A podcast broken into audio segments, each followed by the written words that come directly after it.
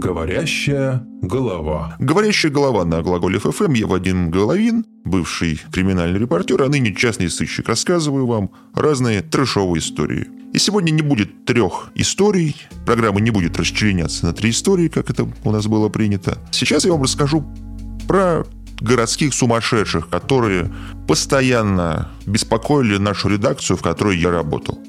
Поехали. Я застал время, когда общение со зрителями на телеканалах происходило посредством обычного мобильника. То есть сейчас всякие соцсети, э, там, соответственно, ну, почта, там, ну, все подряд, даже в Инстаграме общаются. А раньше в основном просто звонили на телефон. Ну, как-то так было принято. Ну, вот представьте себе, сколько городских сумасшедших звонило в редакцию. Черный список в нашем служебном мобильнике был забит до отказа. Мы просто сохраняли такие номера в записной книжке под кодовыми именами. Типа «Не брать бабка» или «Бабка орет не брать». Листаешь, так бывало, записную книжку в телефоне, а там сплошные «Не брать» и «Не брать два». Звучит как название культовых фильмов. Но для нас это было совсем другое кино.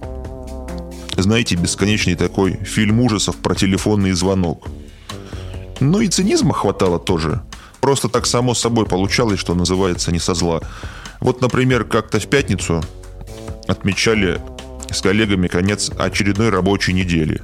Ну, уже было налито. Я такой с пирожком во рту принимаю звонок. Голос из трубки.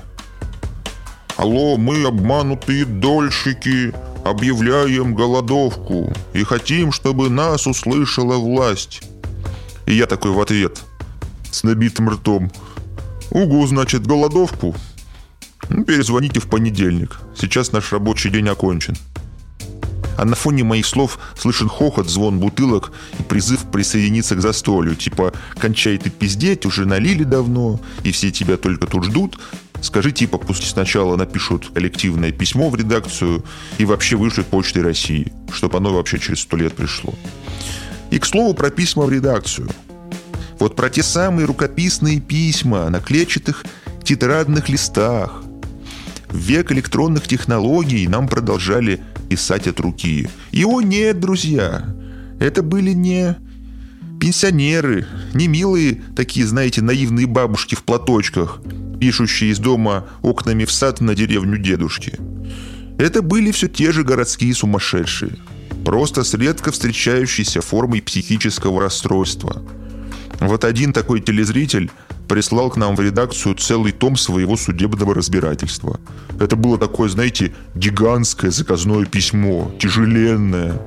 Я не знаю, как его вообще бедный почтальон нес.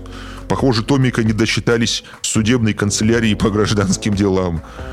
Никто эти письма, естественно, не читал. Они так и пылились у кого-то на столе. Ну, просто читать это было некогда.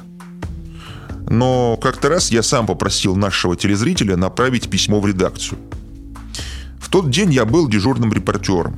А это значит, что мобильник с черным списком номеров городских сумасшедших был со мной с утра и до самого вечера. Но приходилось отвечать на звонки. Не отвечать было нельзя, кстати. Иногда звонил шеф с проверкой. Ну, тот еще городской сумасшедший. До сих пор, кстати, руководит телеканалом. Ну, да не суть. Э, звонит, значит, у меня служебный мобильник. Алло, это редакция происшествий? В меня тут соседи целятся. Они что, говорю, сейчас в вашей квартире? Нет, почему в своей? Э, может быть, это вы у них в квартире? Нет, почему в своей? То есть вы их видите сквозь стену? Ну, получается так. Ну, как я уже говорил, черный список э, редакционного телефона был переполнен. Решение проблемы пришло как-то внезапно.